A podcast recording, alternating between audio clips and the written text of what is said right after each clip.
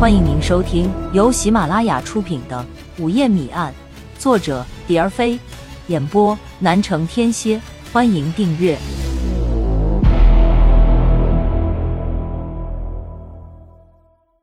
第六章：高堂寻根。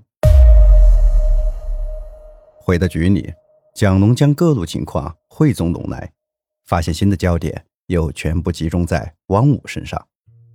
舞厅小姐反映。汪武和陈琳关系非同一般。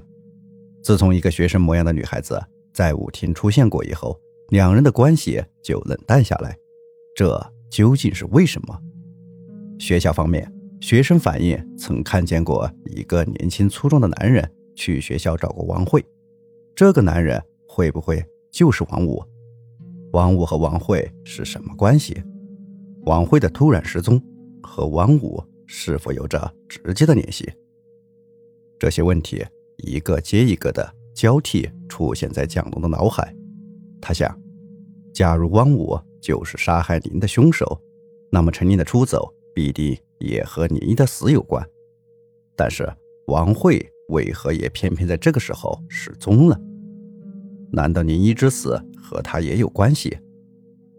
这一团乱麻就在蒋龙的脑子里颠过来倒过去，弄得蒋龙茶饭不香。寝食难安，最初以为找到了陈宁，林一之死就能迎刃而解。现在看来，这个想法是多么的荒谬和幼稚。即使陈琳和林一是表姐妹，如果林一的死和她没有任何关系，就是陈琳突然从天而降，又有何用？林一死于奸杀，案犯应该是个男性，可是第一阶段的调查连一个男性的影子。都未出现，这不能不说是自己工作的失误。想到这里，蒋璐的心里就像打翻了五味瓶，什么滋味都有。现在汪武既然浮出了水面，那么当下的任务就是双管齐下，务必尽快将陈琳和汪武拿获归案。思路一理顺，蒋龙立即给下属部署了新的任务，于是罗维、许科等人。连夜向汪武的家乡高唐进发。高唐说远不远，说近也不近。罗维等赶到高唐时，月牙儿已高挂中天了。汪武的家就在正东头的堂口边上。当许科敲响汪武家的门，汪武的母亲看见许科等穿着公安的制服，吓得一屁股坐在了地上。许科上前将他扶起来。和颜悦色地对他说：“哎，老妈妈，向你打听点事，别怕，我们进屋说好吗？”尽管许克态度很温和，但是汪武的母亲还是一个劲的打着啰嗦，嘴里竟吐不出一句完整的话来。汪汪武啊，他嗯不在家，你们你们找他，找他什么事情啊？王武不在，他到哪里去了？什么时候走的？好好好几天了，也不知道他去哪里了。什么时候走的？王五不在，他到哪里去了？什么时候走的？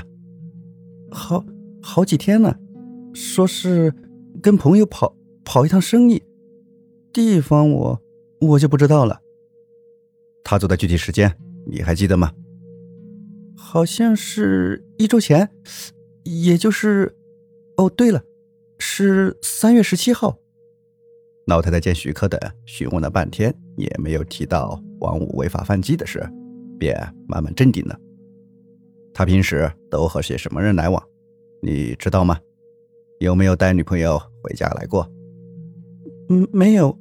他的朋友我都不认识，他从来不将他们带家里来。见再也问不出名堂，挪威给许科使了个眼色。许科说了声打扰了。便站起身来要走，被老太太一把将衣袖给逮住了。同同志，嗯，您告诉我，王武他是不是在外面惹了什么事？请你告诉我这个老婆子。老太太可怜巴巴的，眼泪已经在眼眶里打转了。老太太放心，没什么事情，我们只不过是找王武打听一些事情，你就别放在心上。老太太放心了。逮着许科的衣袖，手一下子就松了。他把许可等送到门外，看他们坐上了摩托，才反身把门关上。我说：“伙计，我们就这样回去，怎么给蒋队交差呢？反正出来出来了，我看不如去走访走访王五的邻居，看他们怎么说。”这个建议不错，走嘞！脚下一时间，摩托便载着两人，呜的一声向镇子中心冲去。凭着感觉，他们敲开了镇中心地段的一家小院，说明来意后，主人热情地把他们给请进了屋。这说来也巧。这家主人也姓汪，若是论资排辈推算下来，这家主人应该是汪武的叔舅公。可是两家人并无来往，汪老先生对汪武的印象不太好，所以一开口就数落起汪武的不是来。他说：“王武这小子从小吊儿郎当，总跟一些不三不四的人一起鬼混，不务正业。他娘也拿他没办法，爹在世时。”总算还有个怕头，这爹一死，简直就是无法无天了。前年春他爹死后，他就拿着他爹用命换来的一点抚恤金，任意挥霍。哎，偏偏就还有那么些女孩子喜欢和他在一起。老人家，你认识和汪武一起的那些女孩子吗？这个我说不清楚，只是看见他常和女孩子走在一起，那些女孩还有模有样的。怎么就把他给瞧上眼了呢？老人家喋喋不休的说了一大通，听得出来，对汪武的女人缘好像有些不服气。罗威许克相视一笑，正要告辞，老人又补充了一句：“这个兔崽子还常和吃粉的人混在一起。你知道哪些人吃粉吗？王五也吃粉？”罗伟问。“这个东西聪明着了。”知道那是个害人的玩意儿，不吃。吃粉的有哎赵三、小可。老人拍打着脑门，还在苦想。罗伟打断了他的思路。罗伟说：“老人家，我看今天就谈到这里吧。这么晚了来打扰你，真是有些抱歉。谢谢你给我们提供了这些情况。”两人和老人握过手，就告辞出来。在发动引擎时，老人追到门边，大声说。赵三、小可好像都进戒毒所去了。知道了，老人家，哎，谢谢你。说完，脚尖往下一踩，摩托便轰鸣着向前驶去。听众朋友，本集已播讲完毕，请订阅专辑，下集精彩继续。